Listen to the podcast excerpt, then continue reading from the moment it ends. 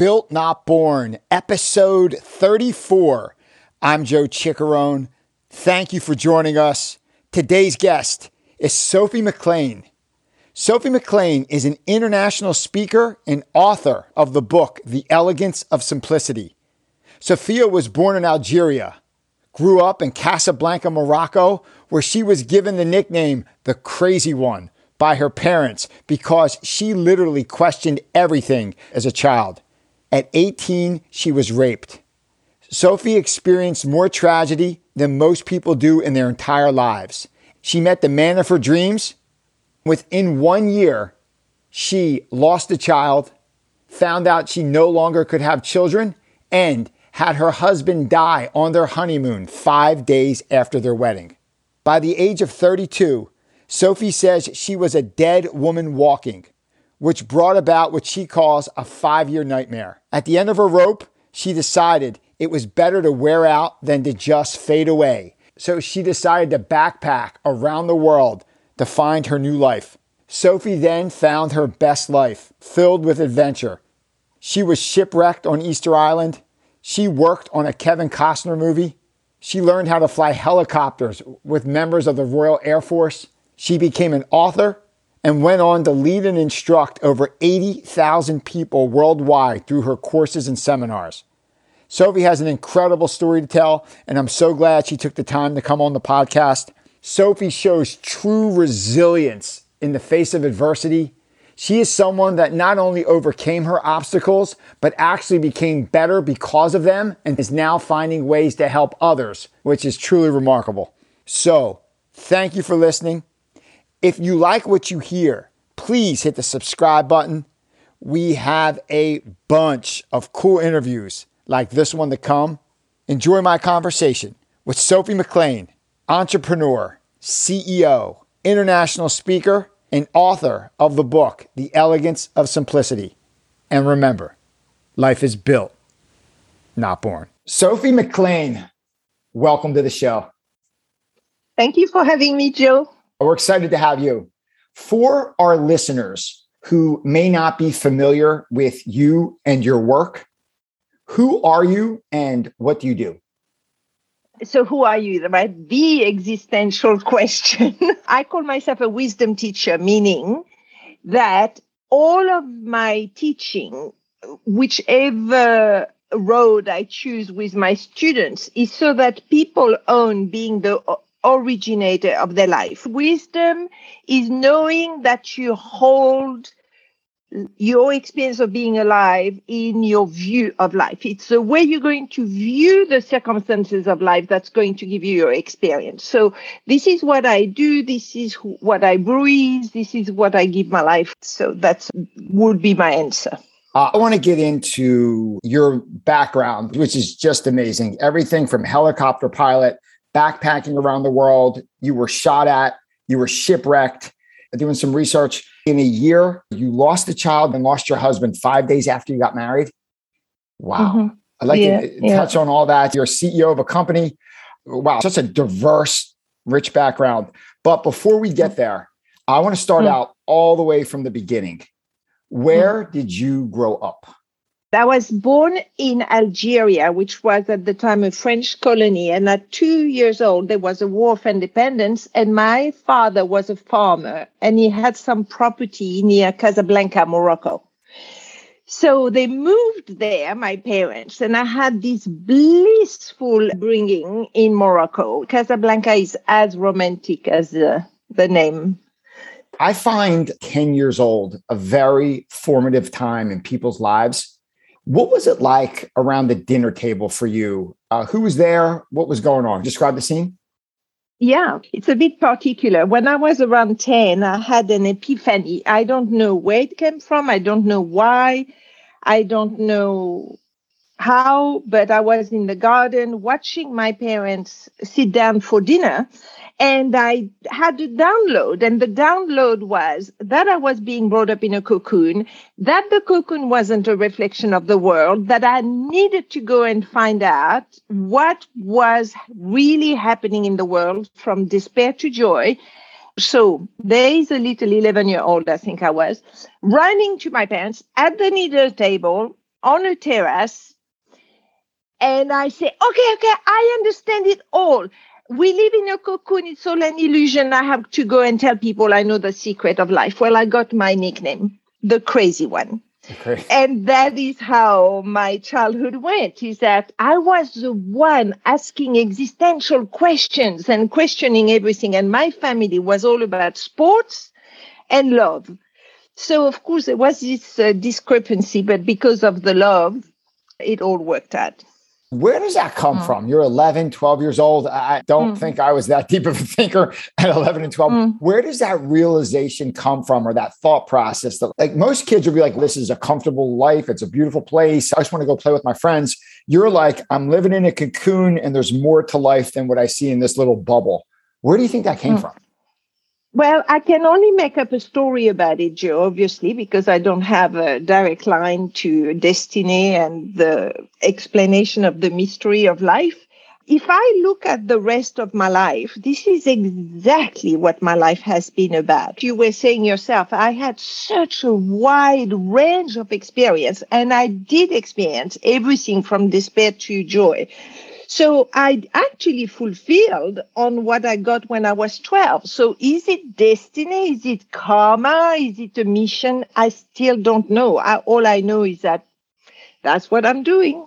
So you're 12 years old. You told your parents you think you're living in a bubble. There's more to mm-hmm. life than this beautiful little place. So take us through, say 18 years old. Where are you then?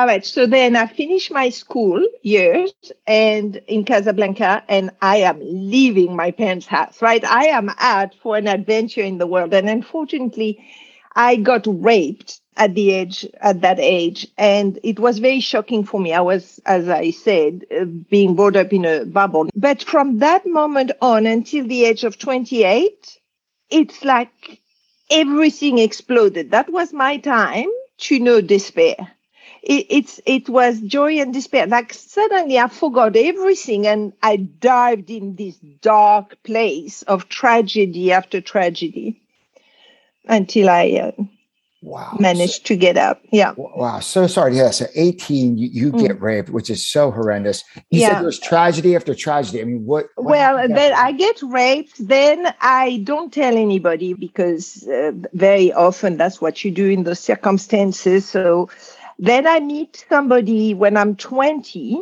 We fall madly in love. He's really, he's older than me. He's um, very bright. He opens up a world for me of the intellect, which I had never known before. I was fascinated. So we are happy and we choose to have children. And it turns out I have difficulty having children and then we I go undergo treatment for two years, which is very difficult. I finally get pregnant, and then I lose a child. I can't have a child anymore. And then I marry this man. We waited for his daughter to grow older before we got married. I marry him.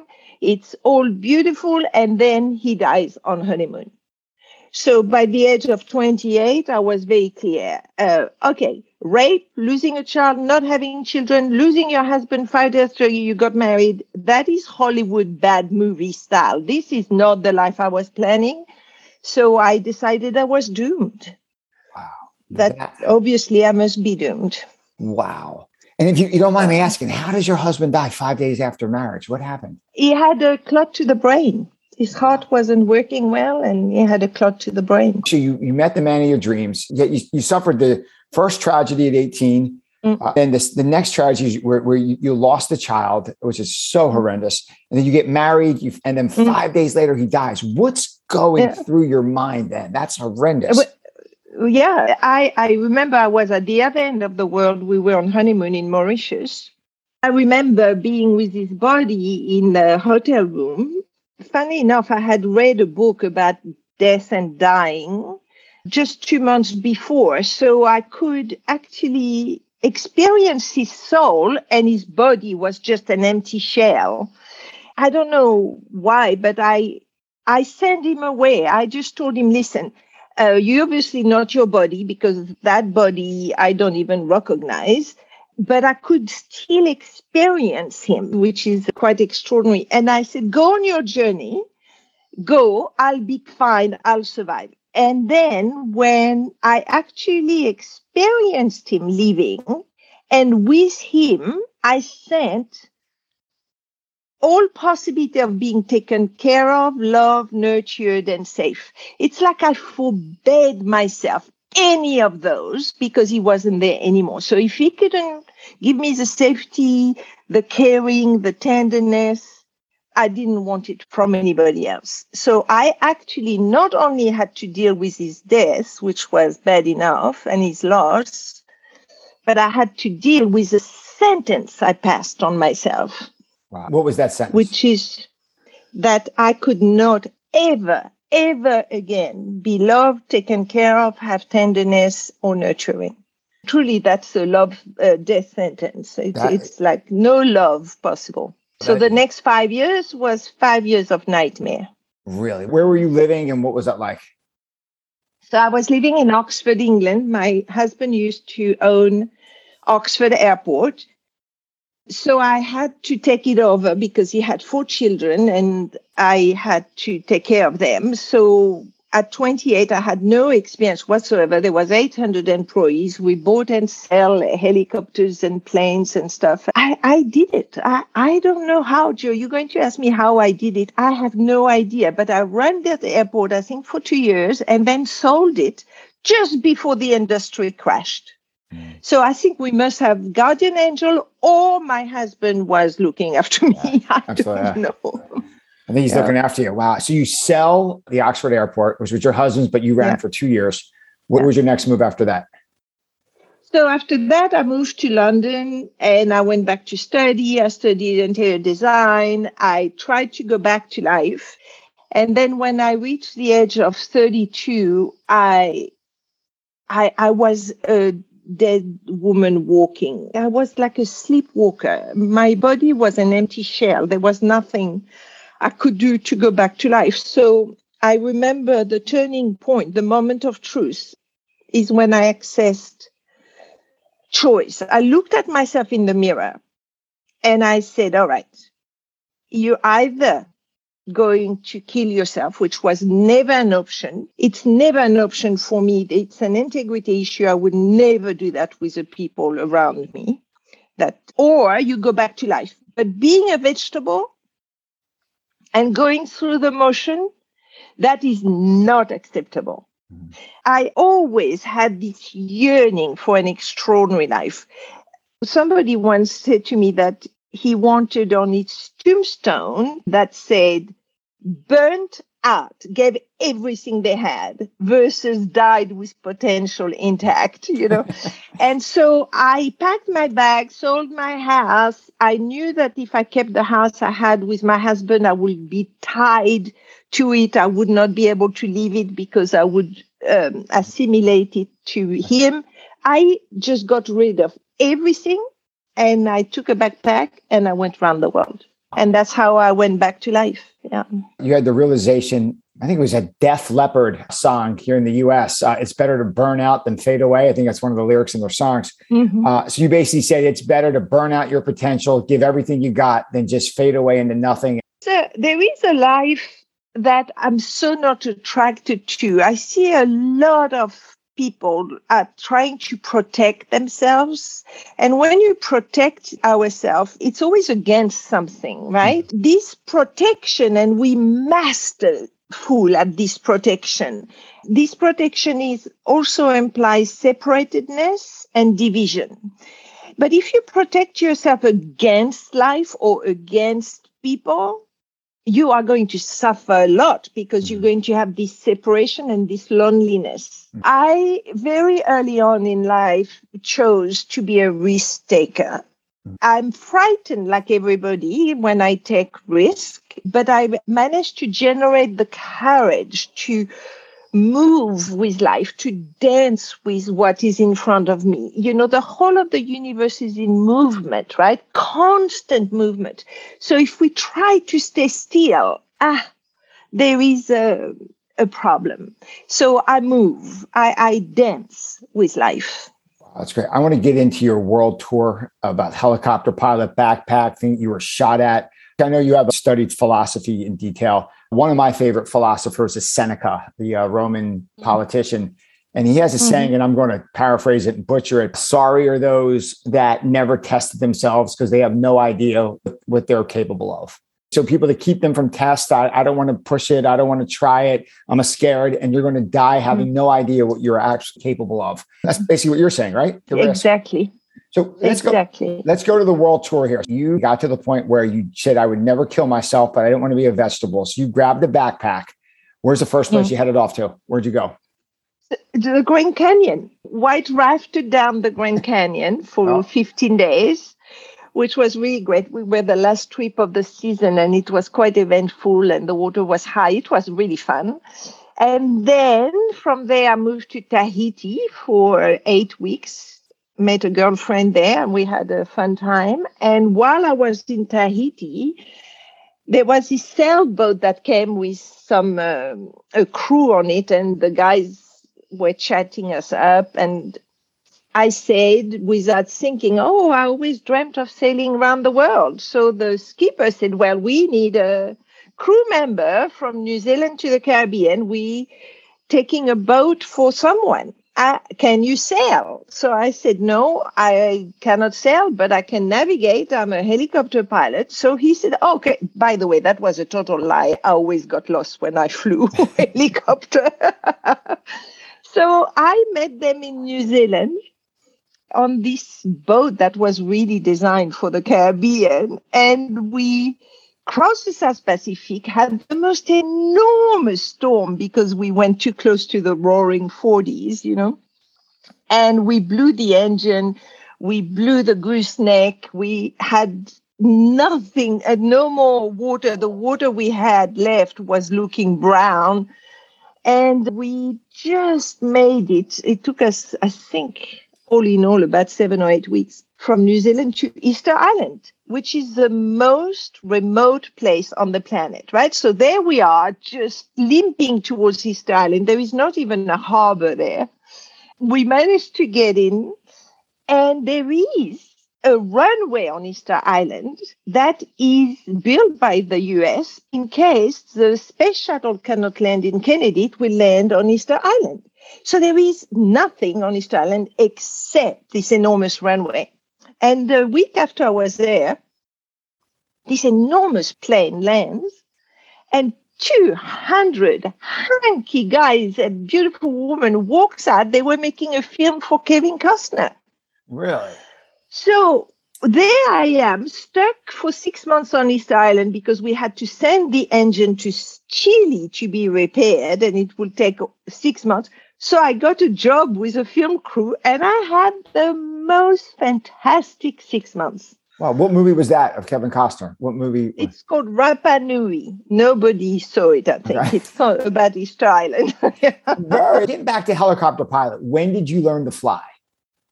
When I took over the airport after my husband's death, there was the pilots there. There was a school and the pilots were ex-Navy pilots. I was young, 28. I lost a lot of weight. I cut my hair short. I must have looked so miserable. And those pilots took me under their wing and they were wild, just wild. And they said, come and learn to fly. I said, I don't want to fly plane. I want to fly helicopters. So they taught me. So I took my helicopter license and did the wildest things with those guys. Navy pilot, okay, those are another breed. They yeah. have talk about taking risk. That was necessary for me at that time because I needed it's funny, this kind of danger, because a helicopter is very unstable and this kind of danger made me feel alive. And that's what I needed. I felt so dead inside. When you say feel alive, is that it, it brought all your focus to the present moment. Because I know when I feel most alive, I'm yeah. living in the moment. I'm not thinking about last yesterday, yeah. Uh, five years ago. I'm not thinking of next week or next month. I'm thinking of right here, right now. That's when I always feel most alive. And why do you think it is we need experiences? Like it's so hard to do that on your own. Like you need to be sometimes in a helicopter, or like for me, I've been training Brazilian Jiu Jitsu for years. I'm so present moment when I'm on the mat because people that are way bigger, way stronger than me are trying to choke me unconscious and there's nothing that focuses you than that danger in front of you why do you think it's so hard for us humans to just live in the present moment listen joe here's do you know how we need to miss something to really appreciate it. Yes. Our survival mechanism, this protection, this mastery we have at protecting ourselves has a most enormous cost. It turns us into a sleepwalker. And sleepwalker can actually function more or less, but there is no awareness. So being present is not accessible to you if you are in that virtual cage of protection and survival. Mm-hmm. I see it with my students. I tell them, I know you're master protection. I know you can cope with life because you are so resilient and you are so good at surviving. But I'm asking you to let go of that mastery and become a beginner mm-hmm. on the road to who you really are. And, you know, many people look at me saying, uh uh-uh, uh I am not letting go of that mastery, but you cannot access being present if you don't. Like in jujitsu, we have a saying, please leave your ego and shoes at the door, enter with a beginner's mind. The ego gets in the way of trying something new on the mat where it's mm-hmm. uh, you like you keep doing the same thing you always done because if you tried mm-hmm. something new you're probably going to get submitted or you'll wind up in a bad position and someone that you don't think is as good as you is going to either beat you in a match or like really give it to you for a couple minutes so like that ego is it's scarce like you play scared because you want to protect your ego right that- that's right that's right that's exactly it so if you imagine just for one moment look at yourself at your life from the moment you're born to now and everything you know, everything you've mastered, everything you remembered, everything you're holding on to, everything you identify with, let it go. You actually will get to the place where you don't know who you are. And that's where you will discover who you are. But that nothingness, that void, is very frightening for people because there is nothing to hold on to. You have a saying, doing some research uh, on one of your uh, talks you gave, you said the secret is to have no control, let go, and put the universe in control. How absurd is it, Joe, to try to control anything? I learned that the hard way when my husband died in 30 seconds. Really? To have the arrogance to pretend and try and spend your entire life trying to control anything is absurd right? So the beginning of engaging into that road of remembering who you really are, that road to liberation, is to surrender to what wants to happen. So it's to become the co-creator with the universe. Not trying to control what is, but actually let yourself be carried by what wants to happen that is so way bigger than you. Another quote that I, I, took down from one of your talks is the universe will give you what you need, but not what you want. So that's like, exactly it. So things come into your life where it may not seem ideal, but maybe the long-term play is exactly what you need, and it brings you exactly. What, are you familiar with Ryan Holiday, uh, writer Stoicism? Are you familiar with that author? He he has a book. No, called, I have not. He's a he's an author of the The Obstacle Is the Way, and he mm. quotes Marcus Aurelius says, "What stands in the way becomes the way." It takes a uh, passage yeah. out of Meditations, and what you think is going to knock you down potentially is the way forward to a better life. Yeah, you know, it does make total sense. If everybody looks back at their life, and your listener can easily do that, right? So those famous 10 years where I hit the bottom of despair are so useful for me now. I could not be the teacher I am if I didn't have all those experiences. There is not much my students tell me that I haven't personally experienced. So I, I am not saying that I am, yes, I lost a baby and my husband died. How great. And that's not obviously how I'm responding to it. But I am now at the point of gratefulness for what I have learned and how useful I am. So I'm not grateful for what happened. I'm grateful for what I managed to do with it and learn from it and the opportunity that arose out of it. When did you decide I figured out a path forward? It's time to write a book. It's time to start leading others. When did you start teaching? So when I was 33, I went on from my world tour and I landed up in Los Angeles because I thought I'm trained as a designer. Maybe I can work in the film industry. And I met a girlfriend from Casablanca who referred me to a master, right? To someone that, let's say, was a wisdom teacher, if you don't like the word master, but I, you must because you're in martial art. This man absolutely altered what was possible for me. So he had me seen, and I know it sounds absolutely so simple, but you know, the most profound truths are the simplest one, right? But when I spoke to him, I told him everything that happened to me and that obviously the only conclusion was that I was doomed. I must have done something bad in a previous life, or God must not like me, or I don't know, bad karma, you know, something, but oh, I was bad luck or something. But obviously, that must be the truth.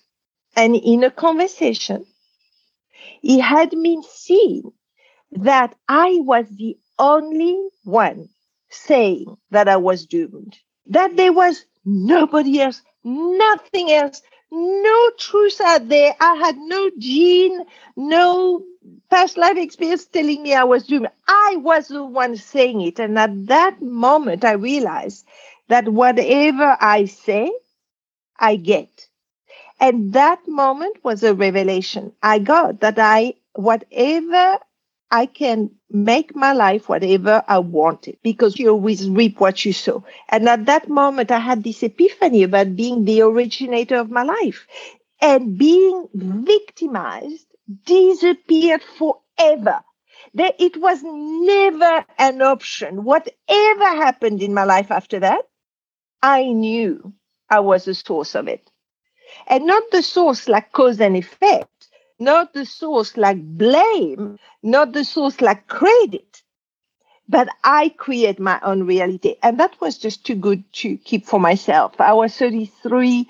I got up on a chair, raised my arm like a mystic, right? I was in awe. I, I literally saw the divine in that moment. And I said, okay, so I went back to study for four years, trained myself, and started leading seminars to 80,000 people worldwide until 2009, where there was this intuition to seek the spiritual. So in 2009, I stopped leading moved away from New York and traveled the world again. I went to the Amazon forest and studied with shaman. I studied Buddhism with the Dalai Lama. I studied Hinduism. I did retreats. I, I, but I wanted to map out this spiritual world. I wanted to have experience. And then in, um, yeah, go ahead. Your time with the Dalai Lama, such a remarkable figure. If you had to take one lesson from the Dalai Lama, what would it be? His sense of humor. Really? His sense of humor put me to sleep. The first time I saw him, I, I went to sleep.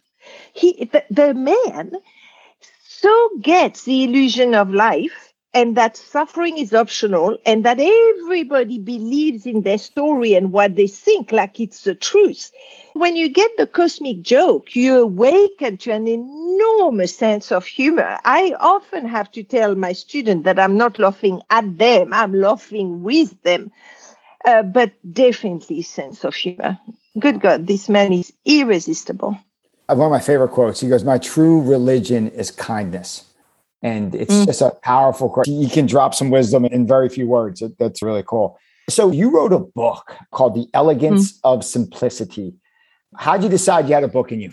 Now I work very much by intuition. There I am in Paris in 2015 I have this intuition, you have to write, right? So I was by then trained as a philosopher and all that. So I sit down and I write this philosophical essay and I'm so proud of myself. Arrogance never quite dies. And I give it to read to 20 of my friends who come back with long, long faces telling me it's unreadable. It's dry. It's not interesting. They didn't sign up for a philosophy lesson. And that was another breakthrough. I thought, if I want my book to make a difference in the world, I need to put my heart, my soul, and my brain in it. I, I can't protect myself. I tell everybody that life happens in the risk of life, and I'm not willing to do that when I write.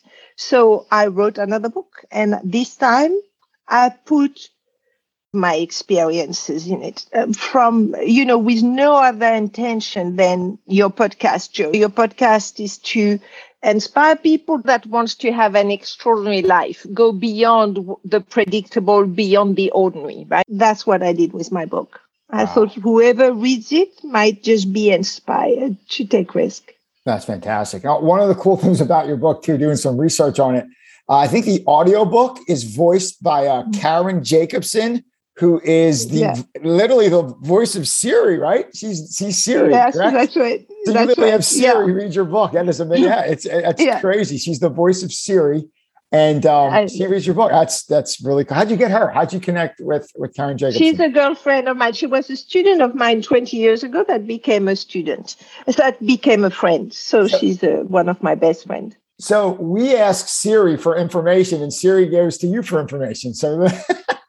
so Siri, Siri gets her knowledge from you. That's pretty cool. That's awesome. Hey, wanted to switch gears a little bit here to a part that we call share your secrets. Just a couple mm-hmm. quick questions for the listeners to get to know you a little bit better as a person. I usually ask at this point, what's the biggest challenge you ever faced? You have so many of them, so many daunting things that came across your life. What do you think was the biggest challenge of all of them? Looking at defeat right in the face defeat is beyond failure, beyond despair, because when you're failing and or you are in despair, there is a spark of life. This total place of nowhere to go, nothing you know will hold, nothing you identify with will make a difference. That space was the most difficult one. You mentioned failure. What failure of yours set you up most for future success? Do you have a favorite failure and you look back and go, wow, that's the one that really propelled me forward? Let me think. Wow, you're taking me a little bit by surprise, but there was someone that used to throw tantrums every mm, six months mm. because I, I used to be someone that gets very bored so when there was a kind of routine, the way I shook up the routine was to throw a tantrum. So I started working for that company, and every six months I would throw a tantrum, and everybody would get terribly upset, shook up everything. But it was through drama and tantrum. And then one day I went to see the CEO and I said, I don't understand. I'm the best result producer in your company, and those people are getting the jobs I want. And he looked at me and he said, Well, I can't trust you. I said, I beg your pardon. And he said, Yeah, you, you cannot be trusted with more accountabilities because you throw tantrums every six months. So I can't have a lot of people depend on you. You're going to upset everybody. And that was a lesson I never forgot. It's a kind of what you asked me, right? I mm-hmm. twisted it a little bit, Joe, no, but it is a very, very big lesson. I never threw a tantrum again. I tell you that after that. He showed you something and gave you some more self awareness and it brought you to another level. Mm-hmm. That's great. How about yeah. when you need to clear your mind and recharge your body? What do you do? I go and walk in nature a lot. I hold nature as a gift for this human life, which is very difficult and filled with circumstances and suffering and violence and cruelty. I, I, think the school of life is a difficult one. And I think the gift, one of the most beautiful gifts we have is nature. Specifically for me, the sea mm. can soothe me and calm me down and it's like a hug. So if I don't have that available to me, then I, always go to. Uh, I have about three or four friends that I can go to anytime at any hour, whatever happens, and they will provide the listening I need to realign myself. There's nothing like walking on the beach, looking at the water. Mm. It's, it's amazing. Mm. Uh, what, what's your favorite beach? What beach would you pick? There was one beach in Kenya, in near Mombasa, that was absolutely glorious. But my favorite sea is the Mediterranean. The Mediterranean is feminine and gentle and beautiful. I like this gentleness. My grandparents came from Sicily. One side came from Sicily, and we, we were lucky enough to go there. That's one of the most beautiful places. It's mm. pretty spectacular. Mm. How about what book influenced your life or changed your mind? Do you have a favorite book? When I was about 15, I read The Memory of Adrian, the Emperor. That altered my life. It's by Marguerite Yourcenar, which is a French writer, but she's been translated in every uh, language. Right now, I have two favorite David Hawkins. David Hawkins, who is now dead, predicted the shift from Homo sapiens to Homo spiritus I, I reread this book continually, like I have it on my bedside table and I read every day something from him. And the other one that is a little bit of a scoundrel, but a, a profound one, it's Alan Watts. Alan Watts is a funny, a dry sense of humor and very profound. I like those two because they do take life seriously, but with no significance. Mm-hmm. You know? Getting back to Hadrian, Hadrian the emperor was the one that made Antoninus Pius, the next emperor, adopt Marcus Aurelius. So they mm-hmm. started the chain of the good emperors, and that's remarkable. Kind of blends together. Mm-hmm. How about most high achievers have a routine, either to start their day or end their day. What's the first 60 minutes or last 60 minutes of your day look like? What's your routine to get your mind right, get your day going? So no noise when I wake up. I'm literally nearly incapable of uh, talking because just before I wake up, I have uh, mastered or been gifted a time while I'm asleep to be guided and have experiences, right? So I come out of a very spiritual experience most mornings. So the first hour, I cannot speak. I, I don't wish to speak. I don't want noise. So it's a very tender, soft time for me of total silence. I have two dogs that actually are very silent in the morning and they just give me love and we go out in nature. That's what I do. That's great. How about what's your personal definition of success? Remembering who you really are. No, that's great. Not on the money. How about of all the things you have going on now? You have the book, you, you've taught over 80,000 people. What's the most exciting project you're working on now? The most exciting project, I think, is my second book. And I am also in January will go and travel in Africa. So I'm taking a little bit of time. I'm still with the internet. I can lead my courses everywhere. There is one starting in January. i am starting to travel and uh, lead all at the same time. What's the second book about? I think it's about having a human. There is a, a French mystic that said, You're not a human being having a spiritual experience, you're a spiritual being having a human experience. The guy was called uh, Pierre Teilhard de Chardin. And I want to reconcile people with what David Hawkins speaks of as a homo spiritus, meaning you operate in the material world, you use your five senses but you connect to your soul, meaning then you have access to authentic power, guidance, and intuition. So you win on all counts. And I really do think we're going through the shift. So I want to empower people to get on the train because if you resist evolution, you're going to suffer. So it's time to hop on the train. It's going to shift anyway. We're either going to blow ourselves up or just surrender to who we really are. So might as well dance. So when you think of all the people that mm-hmm. take your courses online and read your books, mm-hmm. what values do you try to pass on to your students?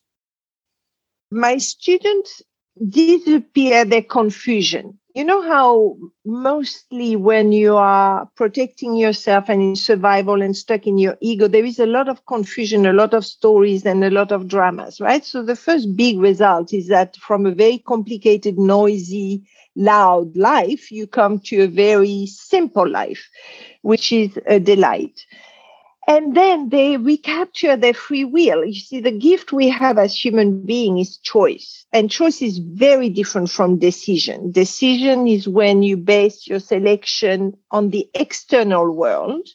And choice is when you connect to who you really are and you create your life. So they recapture that uh, grace of choice. And, you know, life alters immensely. And it's funny because the circumstances are the same, right? If there is a pandemic, there is a pandemic. It's not taking my course that's going to get you out of the pandemic. But who you are being in the face of any circumstances of life is dramatically different. And my work, Joe, is really the beginning. I give, it's like if I teach people to walk. It's only the beginning, but it's the necessary steps between crawling and walking. And then if they want to be marathon runner or 100 meters hurdle or whatever, then they can go on. And there is much more after my work. But I give the ground you will stand on. You mentioned the uh, pandemic. When you look mm. back, what's the biggest mm. lesson you took from the COVID 19 shutdown? The first one is that I learned about aloneness versus loneliness. I was uh, in New York, so New York got hit really badly and everybody was confined, and literally New York was empty, which was weird and wild. I managed to access that delicious space of stillness. There was nothing more.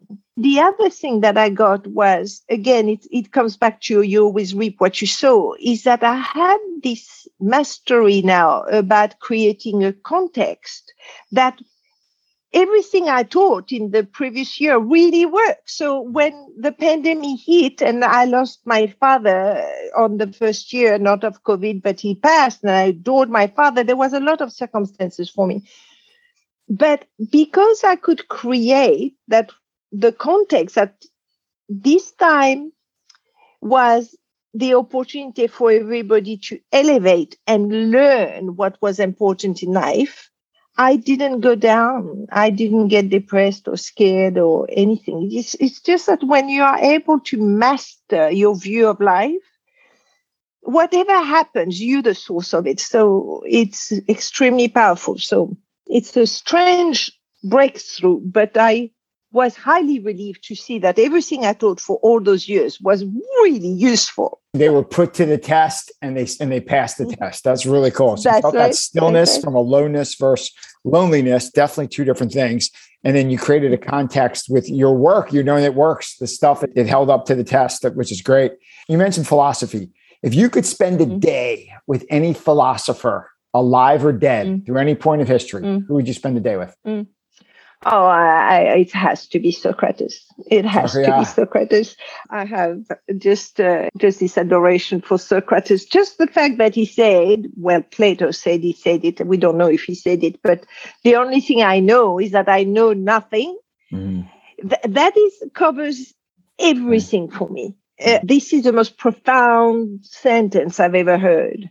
Yeah, you even see that like in the world of uh, Brazilian Jiu Jitsu. As your no- island of knowledge increases, so does your shore of ignorance. The uh-huh. shoreline gets bigger as the island gets bigger, and you think, well, I, I know more, you know less. I learned two things, but there's mm-hmm. 10 more things I realized I don't yeah, know. Yeah, yeah. The more you know, the more you know what you don't know. What you yeah. don't know. Yeah. And just the and your eyes are open, the more the stuff you don't know, which is which is great. Hey, two more questions. We started, you were 12 years old and you had uh, that apparition in Casablanca.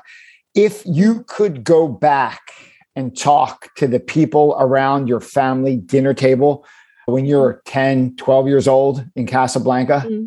what would you mm-hmm. want to tell them?